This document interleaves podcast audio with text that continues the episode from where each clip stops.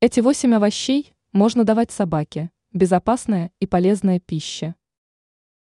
Многие хозяйки считают, что собаке важно питаться не только кормом, но и так называемой зеленой пищей.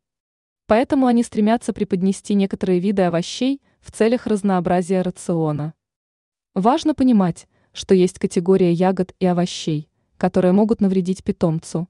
Например, в эту группу входят авокадо, вишня и виноград.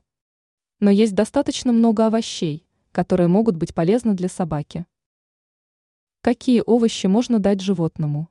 Вот 8 примеров. Брокколи. Можно давать в небольших количествах и нечасто. Брюссельская капуста. Много питательных веществ и антиоксидантов. Но перекармливание может вызвать повышенное газообразование. Морковь. Она также полезна для зубов собаки и является источником витамина А. Сельдерей. Содержит витамины А, В и С. Зеленая фасоль. Нужно измельчить или приготовить на пару. Горох. Обеспечит организм витаминами и минералами. Шпинат. Можно давать в ограниченных количествах и нечасто. Огурцы. В овоще много витамина К, С и В1.